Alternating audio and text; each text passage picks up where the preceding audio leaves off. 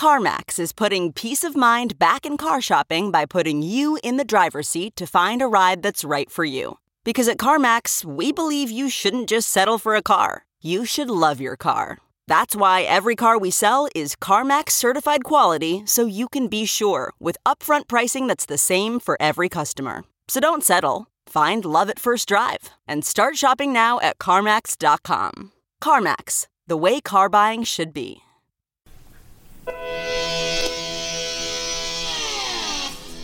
There's a war going on in this country right now, ladies and gentlemen. We've got to treat it as such. We are at an internal war in this country. Stand by. The doors of the newsroom are locked and the PC police are not getting in. So sit back and relax as we unfold today's edition of the Ledger Report. One anchor man was more man than the rest. His name was Graham Ledger. He was like a god walking amongst mere mortals. Like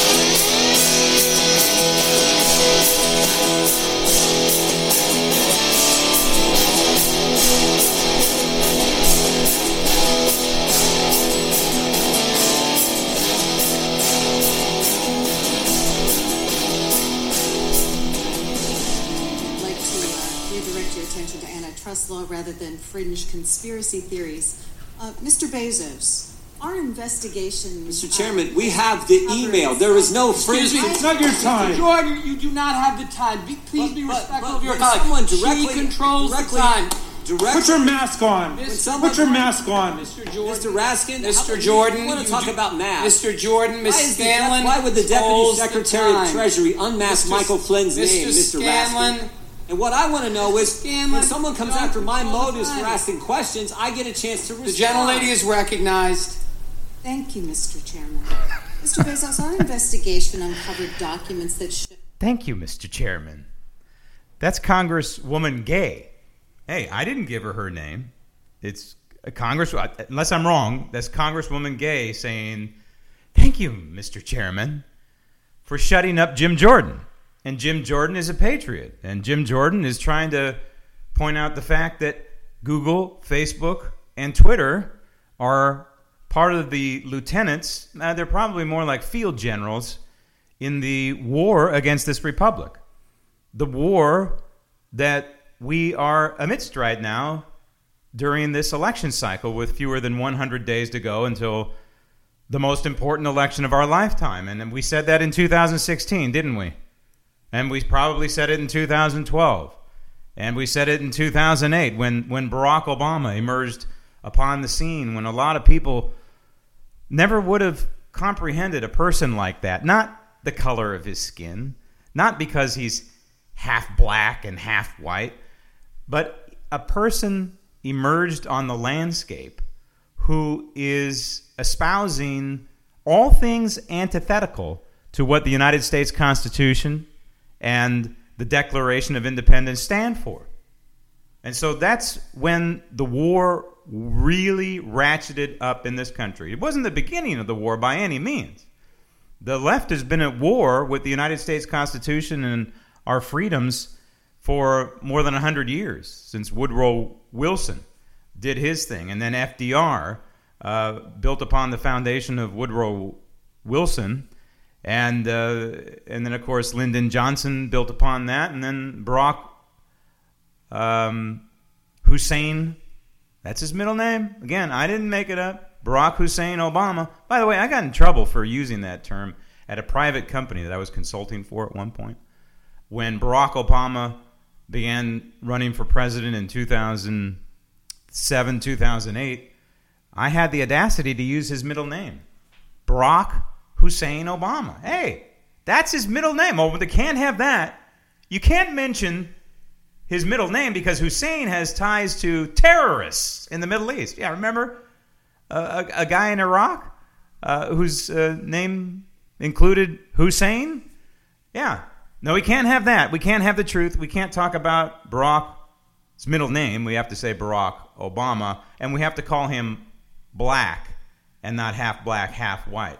They used to use the term mulatto. I don't know, is that a bad term now? I don't know. But the bottom line is Barack Obama amplified, personified, and brought to the White House this radical attack on liberty, this radical attack on the founding documents, this radical attack on what it means to be an American. And so this is where the war ratcheted up. And now, with Nancy Pelosi and Chuck Schumer and Joe Biden and all these radicals in Congress, Ayah and Ilhan Omar and Rashida Tlaib, now they're building upon this foundation. It's, it's like a ladder or steps, if you will. And they started down here, this, this bottom rung of Woodrow Wilson, and, and then they went up another couple of rungs with FDR and then Lyndon Johnson. There was a war in between there uh, that kind of disrupted uh, what the left was trying to do. And then uh, Barack Obama. They keep building, and now they hope to, to build upon the ladder even further if, for some reason, God forbid, Joe Biden, sloppy Joe, happens to get installed into the White House. And so our job over the next 100 days is to make sure that that does not happen. We got to fight. I mean, we have a choice. It's fight or flight time. It's like if you live in California, you can fight or you can leave. And many, many people are choosing to leave. Well, at this moment in time, we're going to fight. We're going to continue to fight for this republic. We're going to continue to fight for the United States Constitution. We're going to continue to fight for the founding principles life, liberty, and the pursuit of happiness that happen to be enshrined in uh, maybe the third most important document ever written by mankind, and that is the Declaration of Independence. Hello, everyone. Again, I'm Graham Ledger, and this is the Ledger Report. It's a sad day. It's a very sad day, and I'll get to that um, in a moment. But Breitbart uh, has been silenced by the radical left as part of these field generals. That would be Google, Facebook, and Twitter. And what Jim Jordan was trying to do during that hearing was point out the fact that these entities, yes, they're private companies, but they get special protection on Capitol Hill. You know, they get these special um, indemnifications from litigation. They probably get all kinds of tax breaks that we don't even know about. So the hell with that. That stuff needs to go away. They're private companies. They're skewing their search results. That is, Google is. They admitted it in during 2016. There's evidence, multiple pieces of evidence, that when you searched Donald Trump or Hillary Clinton, the, when you searched Donald Trump, I don't know what happened, but the results were skewed. That maybe only negative articles popped up uh, about Donald Trump, and when you typed in Hillary Clinton, only positive articles came up. They skewed the results. And so Jim Jordan is you know asking the CEO of Google, "Are you going to do this again?" And he gives some wishy-washy answer. And Breitbart and both Breitbart and the Daily Caller are saying that they've seen their traffic, which is driven to their site by Google, drop off precipitously uh, just this month. So why is that happening? Is that just all of a sudden a, a coincidence? Now, a couple plus months from the November election, that this traffic to these conservative websites is is dropping off a cliff? Is is that just simply coincidental?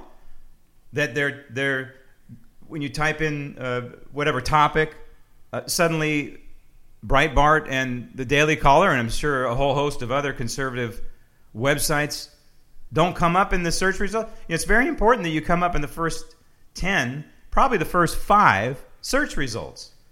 So if you, you Google uh, Facebook and prohibiting content or, or slanting content or Google search results, Trump or something like that, Breitbart and the Daily Caller apparently are not going to come up because they're being censored.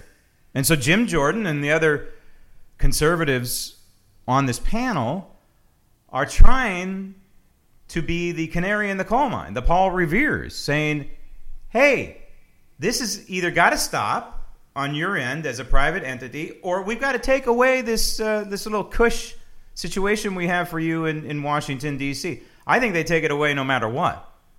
And we have alternatives out there. We have DuckDuckGo, and I try and remember to use that as much as possible. But Google, let's face it, it's it's uh, it's a brand. You know, it's it's like in the old days of Frigidaire. You know, you bought a Frigidaire refrigerator. Now it's LG or, whatever. There are many choices out there, but certain brands like Ford in the early days of the automobile, Ford was synonymous with buying an automobile back when these uh, horseless carriages first came on the market.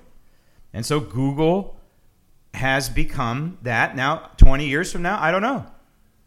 Maybe there, there won't be. Maybe it'll be like the automotive industry, and you don't think just Ford, right? You think Buick, or you think Hyundai, or you think uh, Honda, or Toyota, or whatever. When you think of automobile, bam, multiple probably come into your head, not just Ford. So maybe 20 years from now, when we think of search engine, we don't think of Yahoo, do we? And Yahoo preceded, of course, Google. Uh, I don't know what Yahoo is. Yahoo, uh, Yahoo's still out there, but it, it didn't really do a very good job of defining itself. And it's just it's a mail service. It's a it's a whatever. It's kind of a also ran. Yahoo had a chance to own the market, but it blew it. So be it as it may, it, this is the situation where Google owns search engines in this republic and probably around the world. And so they can tailor their searches uh, as they wish because it's a private company and what used to be a, a free market in this country. So we have to remember that. And Jim Jordan is, is trying to point out the fact to anybody who will listen hey, remember, these results are being skewed. And we're coming up on election, ladies and gentlemen. And so he asked the CEO at one point of Google, hey, can you assure us you're not going to do it again? And the guy says, well, you know, it gives some wishy washy answer first. Well, we're doing the best we can. And, he, and, and, and Jim Jordan, rightfully so, interrupts. Now, I was taught not to interrupt, it's just the way I was raised. And people have noticed that when I uh, conduct interviews. That, hey, one of the things we like about you is you don't interrupt. Well, it's because I was raised that way. But it doesn't mean that if somebody comes on my program and starts lying or starts spewing radical left talking points, doesn't mean that I'm not going to interrupt them. I am. I am going to do that because I, I just don't allow that kind of garbage to transpire. But Jim Jordan interrupts the CEO of Google and says, "Hey, you're not answering the question. you know, we're doing the best we can. Come on, that's nonsense. Are you going to skew the results or not?" And he's, he he gives a kind of static, but a little bit of a wishy-washy again. And you know, we're gonna we're gonna assure that we're gonna have fair results. Of what the hell is fair, huh? How do you define fair? Who defines fair? it's like the Democrats on Capitol Hill, they want to have a fair tax structure. What is fair? Who defines fair? Well, they define uh, fair. The breaking news today is uh, what we expected um, during this war, and this is part and parcel to the war. The government response to the Wuhan coronavirus is a component it's the battle of the bulge as we approach the November election, and we're still fighting this battle of the bulge right now. Um, the economy shrank by a record 33%. So GDP drops 33%. Are we surprised by this? The U.S. economy shrank in the second quarter by the fastest rate since the government began keeping track of gross domestic product after World War II as lockdowns aimed at curbing the coronavirus pandemic decimated the economy and anti police riots tore through American cities. Now, those are uh, completely, this is written by Breitbart, that article. Uh, I would say they're.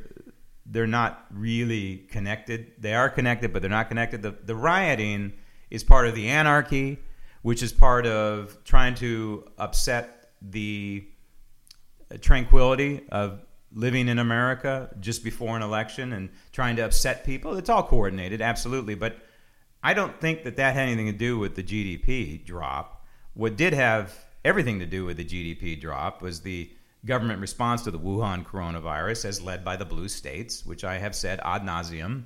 If you add up the GDP of the blue states in this country, it's approximately one third of our gross domestic product. And then, of course, you had the red state governors following suit, not quite as severely as the blue state governors, as in Cuomo, as in Newsom, as in Pritzker, as in Whitmer, as in Wolf, as in Murphy, Cooper, and the rest of them. When you shut down one third of the U.S. economy, you are going to cripple it. And so the fact that the economy drops 33%, the gross domestic product drops 33% when you have these blue state governors issuing these stay at home orders and don't go to work orders and scare the living crap out of mi- tens of millions of American orders. The fact that the economy is down 33% shouldn't be a surprise. The problem with this drop is that we're not having this V-shaped recovery that you know myself and Art Laffer and Thomas Landstreet and a lot of smarter people than me have talked about over and over and over again. What's the recovery going to look like? We we ain't having the V-shaped recovery. I don't even know if we're in a U. Uh, at this moment in time, it looks more like a maybe an L, where we've dropped and we kind of flatlined. And these, let's face it, you know, some of these companies have downsized permanently. They figured out, hey, the, the work from home nonsense is temporary. Absolutely, don't get used to it, people. Okay, because you're, you're losing the human touch. You're losing the meeting, uh, the Zoom thing. Okay, in an emergency, it's not the same. And our, our fifth graders have taught us that, right?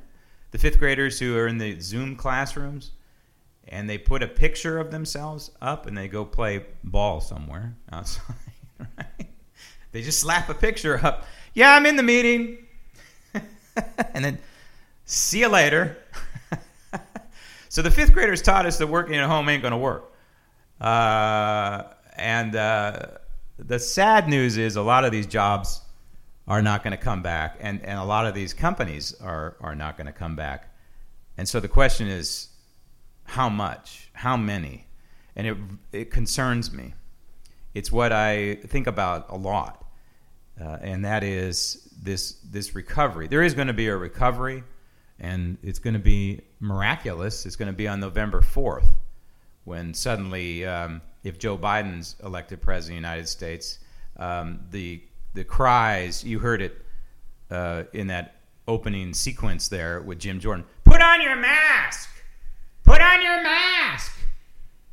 The mask shaming. It, it, it, is now instead of shut up, it's put on your mask. And this again is one of the reasons why I have such a trouble with the mask mandates because it is a form of muzzling it is a form of silencing. It is a form of abridgment of the First Amendment of the United States Constitution. And that sequence there underscored what I've been saying now since March. And that is let no man or woman, let no person in this country abridge your right to free speech. Put on a mask is tantamount to shut up and abridging your First Amendment rights. And so, so the economy shrinks at 33%. Uh, it, it's, it's criminal. And it's mind boggling to me that, that we, the people, and, and all of our neighbors and uh, folks who live around you and in your state and in this country have allowed this to happen over a virus. We didn't do it with H1N1, did we?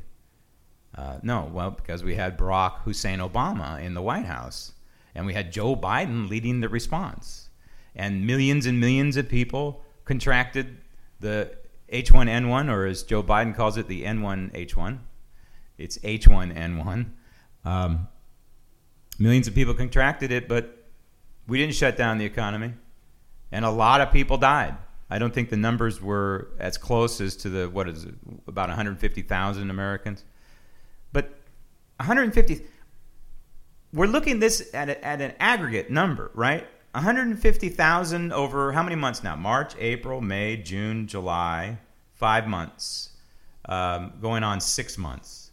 Uh, so 100, let's say five months, right?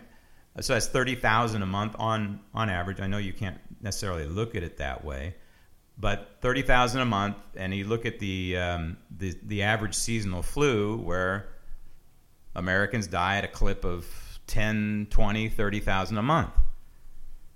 No matter how you slice this thing, it's a tragedy. It's an absolute tragedy that we have allowed our republic to shut down. And don't you know our, our enemies are watching this?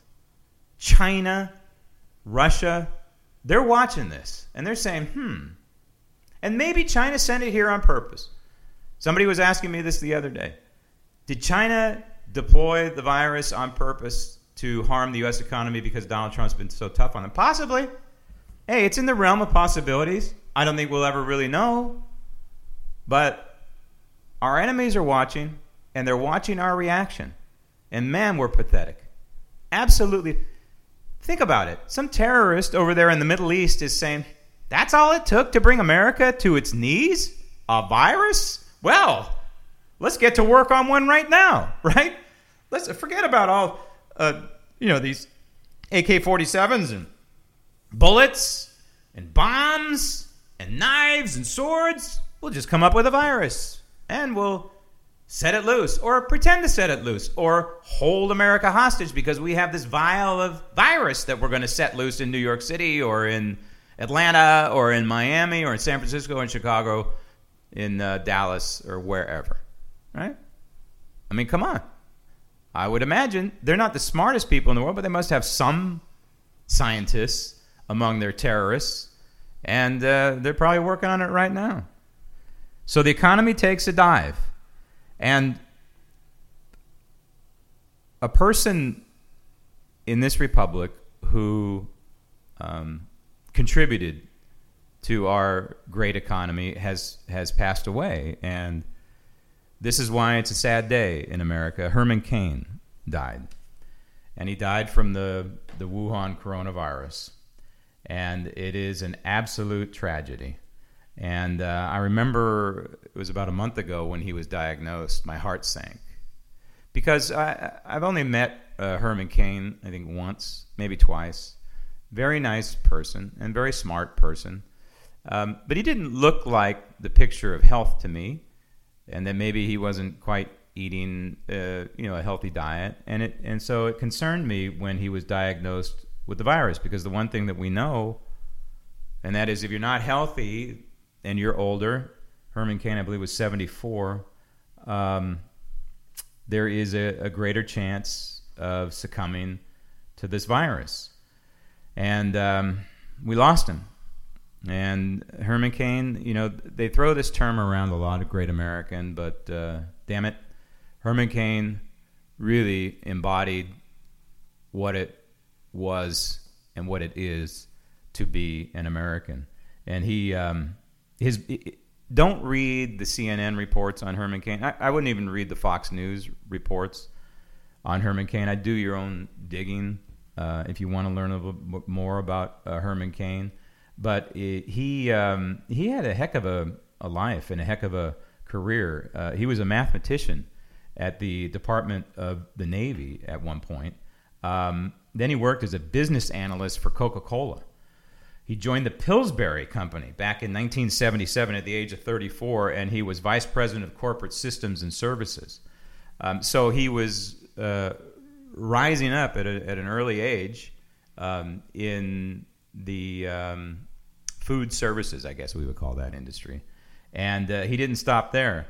Um, as part of Pillsbury in 1986, uh, Pillsbury appointed Herman Cain to the presidency of the then financially troubled Godfather's Pizza. And of course, the rest is history as um, Herman Cain guided Godfathers to profitability um, and stayed uh, with that organization for many, many years. And of course, it was 2011, I believe it was, uh, for the 2012 uh, presidential cycle that Herman Cain declared his candidacy for president of the United States and the Republican nomination. And man, it was nice. It was really nice to have Herman Cain out there. I remember listening to him on the campaign trail and saying, "Yeah, yeah, yeah, yeah, Herman Cain, you're dead on target. Um, and including his uh, his tax plan. He had that nine nine nine tax proposal. I don't know if you remember that, but it was he was going to drop the tax rate, I think, to a flat tax of nine percent.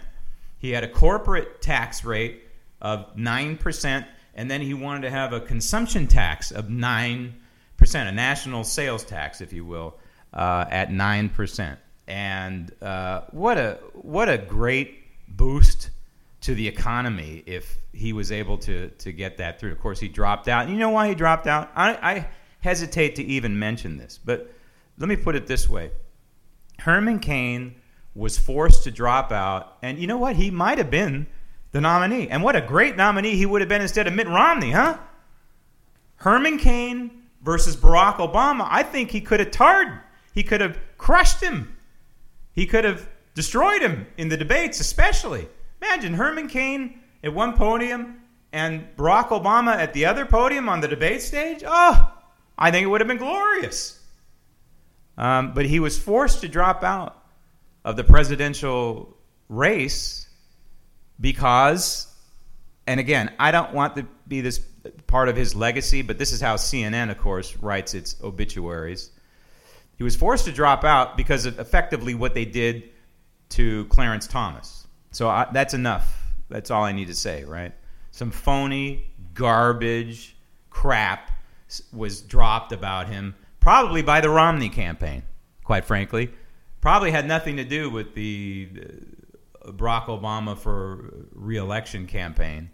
It probably came from, we know what the Mitt Romney people are like, and we know what Mitt Romney is like. Who knows where it came from? But the bottom line is, we lost a great one we lost a great one today. And uh, Herman Cain, you know, it's it's hackneyed to say he'll be missed, but for God's sakes, he'll be missed. And when I got the news, I, you know, I reacted like probably a lot of Americans reacted. I I just stopped and I said a prayer, and I'm sure Donald Trump did the same thing. Here's the president. We're going to have it really very soon. I think we're going to have not only the vaccine, but the therapeutic, which to me is almost, and maybe even more important. Uh, and that's being developed right now. We have many, many companies, really great labs doing it, and we have a lot of choices. We're already in our third set of trials, so that's very advanced. And great companies like Pfizer, Johnson and Johnson, really the best companies. So I think we're going to have something very soon, before the end of the year, but maybe sooner than that. See, this is what uh, bothers me about this uh, race for a vaccine and um, and the fact that hydroxychloroquine is being uh, effectively hammered in the mainstream media, effectively shut out by certain medical circles in this country. Um, hydroxychloroquine is being poo-pooed by the mainstream media. It's being poo-pooed as dangerous by the Democrat mainstream media cabal while we have doctors, independent doctors, saying, hey, it works. Hey, I'm taking it. Hey, I'm giving it to my patients and they're surviving. I'm giving them hydroxychloroquine, I'm giving them the Z Pack, and I'm giving them zinc. It's a very simple combination. All those, two of those, two of those are drugs, been on the market for many, many years, right? And zinc is zinc. zinc is about as homeopathic as you get. Yet, uh, and here we have the president trying to, to do the right thing and trying to save lives. Um, and he's being very optimistic. And this is the way the president should be. He absolutely should be optimistic. But he needs, because this is a war, he needs to bypass the media and speak directly to the American people every night. He needs to come on camera and look straight into the camera and say, hey, this is where we are. Here's the latest on the vaccine. Here's the latest on the treatment. Uh, you know, we want to make it easier for doctors to administer hydroxychloroquine. If there's any element in government that's prohibiting them or impeding them, I'm going to do my best to stop it because we want to save lives. It's not about promoting one drug over another. It's not about politics. It's about saving lives. This is what he needs to do every night. And then invite one governor from a red state and one governor from a blue state to come on and say, hey, Governor DeSantis in Florida, how are things? How can I help? And then invite Pritzker on from Illinois and say, hey, Governor Pritzker, how are things? How can we help? Now, if Pritzker doesn't show, and I'm talking a national platform every night, if Pritzker doesn't show, then I know what I would do. I would do one of two things. I would put a picture of Pritzker on there and I would say, hey, people of Illinois, let me know how I can help. Bypass Pritzker. You're bypassing the media, you're bypassing Pritzker, and you're making him look like a fool.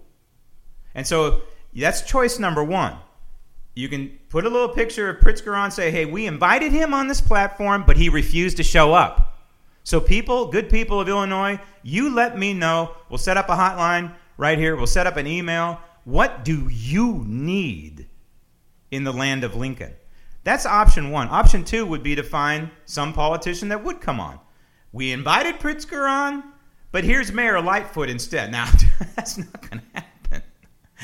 Lightfoot, uh, lightweight, is going to do whatever Pritzker does, and whatever Pritzker does, lightweight, Lightfoot is going to do. But maybe there is a reasonable Democrat in the land of Lincoln, uh, in the leadership circle, uh, and and maybe there's a Republican. Certainly, there's a Republican who can come on. I know I've um, I've talked to many good Republicans in Illinois, so I know they exist. And so that's what I would do. Different state, blue state, red state, every night.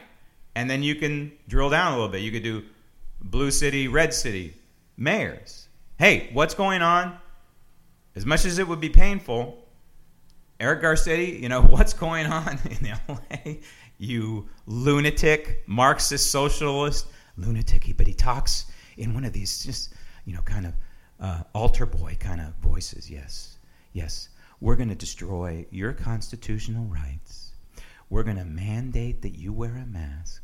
We're going to redistribute wealth, and we're going to defund police, and you're going to like it. Thank you. I'm Eric Garcetti. And then you invite a, uh, a, a, a, red city mayor if they exist. Um, and this is the way the, the president should do it. And he can still do his thing with the mainstream media uh, once in a while, maybe around the helicopter, like he did today, where he says, hey, maybe it's a good idea to delay the election. you see, the media bites on this. Breaking news. Here's the headline Mail Online, Daily Mail. Breaking news Donald Trump suggesting delaying the election over claim it would be, quote, fraudulent, unquote, minutes after devastating figures show economy shrank by.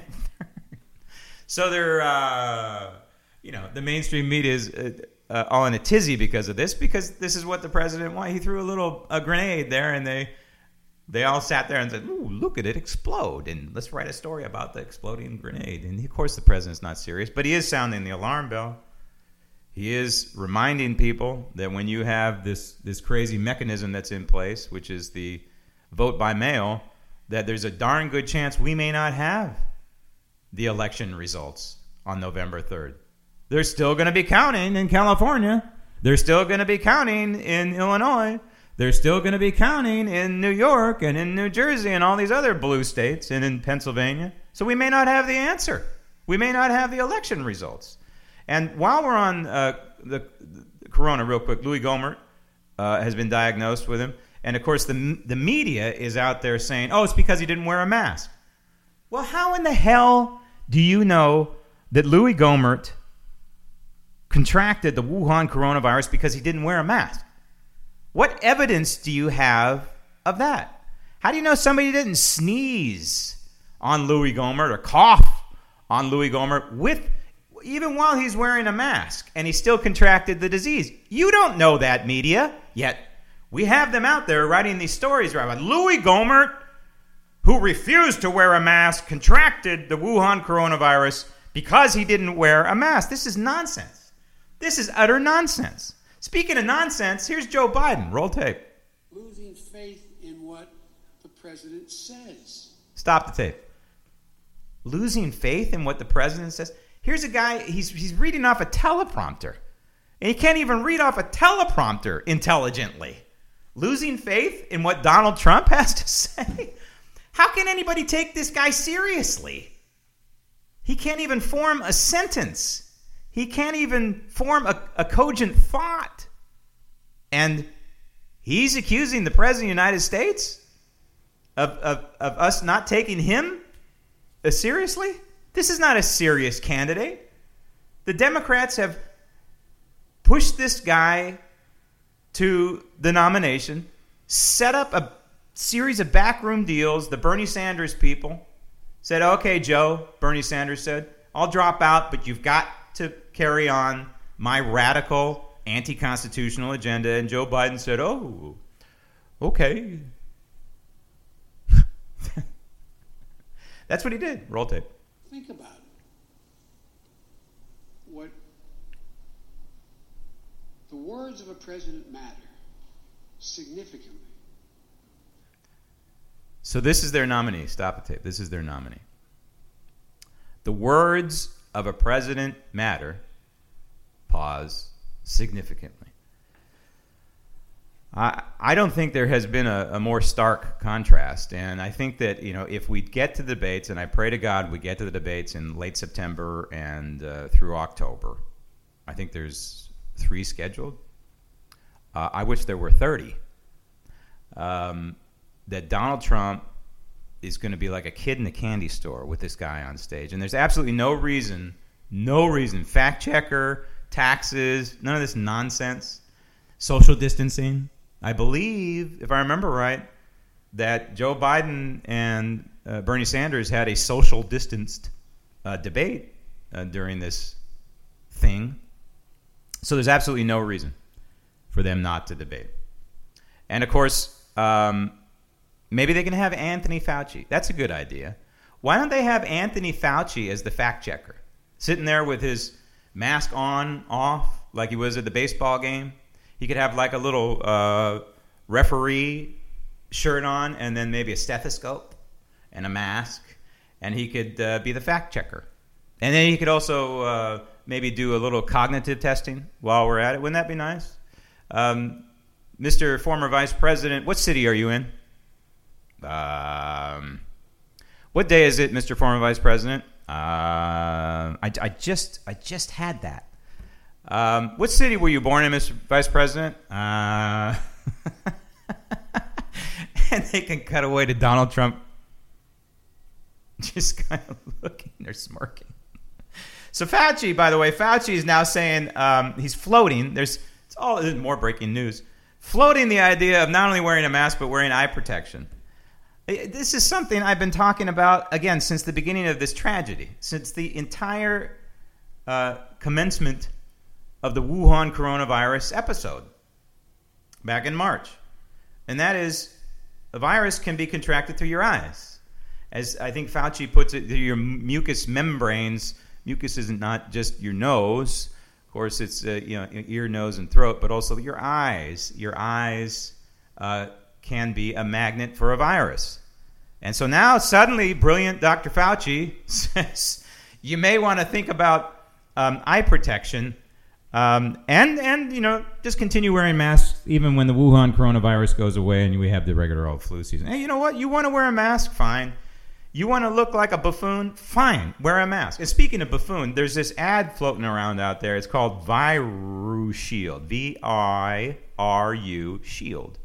Ghost. Trademarked. Just in case you want to steal that name, Viru Shield Ghost and Ghost is in capital letters. It's got a little TM next to it, so you can't steal it. Uh, not that you would want to. Um, so maybe Dr. Fauci's got some investment in this one. This one is you're going to have to Google this one and look at it your, uh, for yourself because it's a plastic. It's a piece of clear clear plastic that's got like a little nose thing. So it's kind of shaped like a shovel, a spade shovel and it kind of it attaches to your nose. It's clear. Now picture clear about the size of a, of a spade, the, the, the, the blade of a spade, and it attaches your nose and goes out like a duck, and it wraps around your cheeks and it covers your mouth. And so this is the latest. I just know, I know what's going to happen here. You know that old footage that you see once in a while when people are making jokes about um, when man was trying to first learn to fly, and you saw all these contraptions going, and the, you know the guys with the wings and going off the buildings and crashing, and then and then the one that would bounce around, and everybody was trying to figure out it. And so they would loop all this stuff together, and this kind of crazy stuff. They're going to do that to this period in time in American history. Somebody's going to do it at some point. They're going to say, "Look at these buffoons. Look at these fools. Look at what they actually thought would mitigate the spread of a virus." a mask? Why would these buffoons think a mask would stop the spread of a virus when there was umpteen pieces of research that said exactly the opposite that a mask does nothing to mitigate the spread of a virus. Look at these buffoons. Look at them walking around with this N95. We have 5 million N95 masks. Woohoo, we're safe, we're protected. And gloves. Gloves. Gloves will do it. I've seen people wear gloves and they got their gloves on, they're shopping, and then they rub their eye. Well, Dr. Fauci wouldn't approve of that because the gloves, the masks become loaded with germs, right?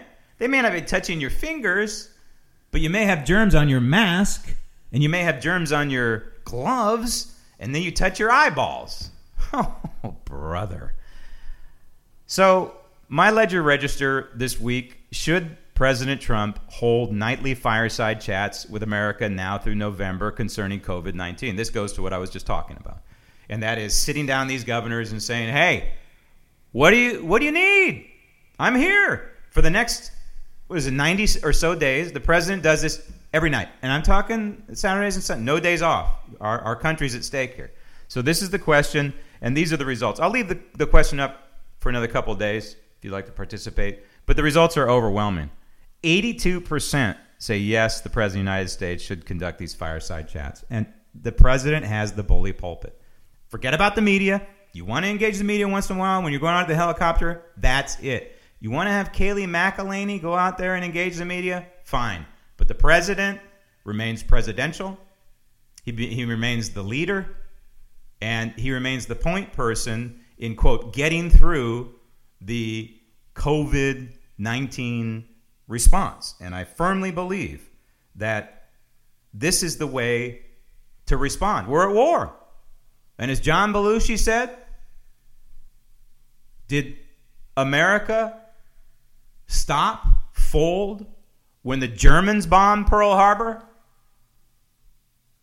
Yes. You can check me. He said Germans in Animal House. Did America just fold? Should the president fold just because the Germans bombed Pearl Harbor? No. We're at war, and we need to be on a war footing. And for me, that means the president of the United States looks directly to the American people every night and saying, Hey, I'm the leader. How can I help? This edition of the Ledger Report is on its way to the Archives Library of Congress. Thank you for listening. I'm Graham Ledger. And remember, even when I'm wrong, I'm right.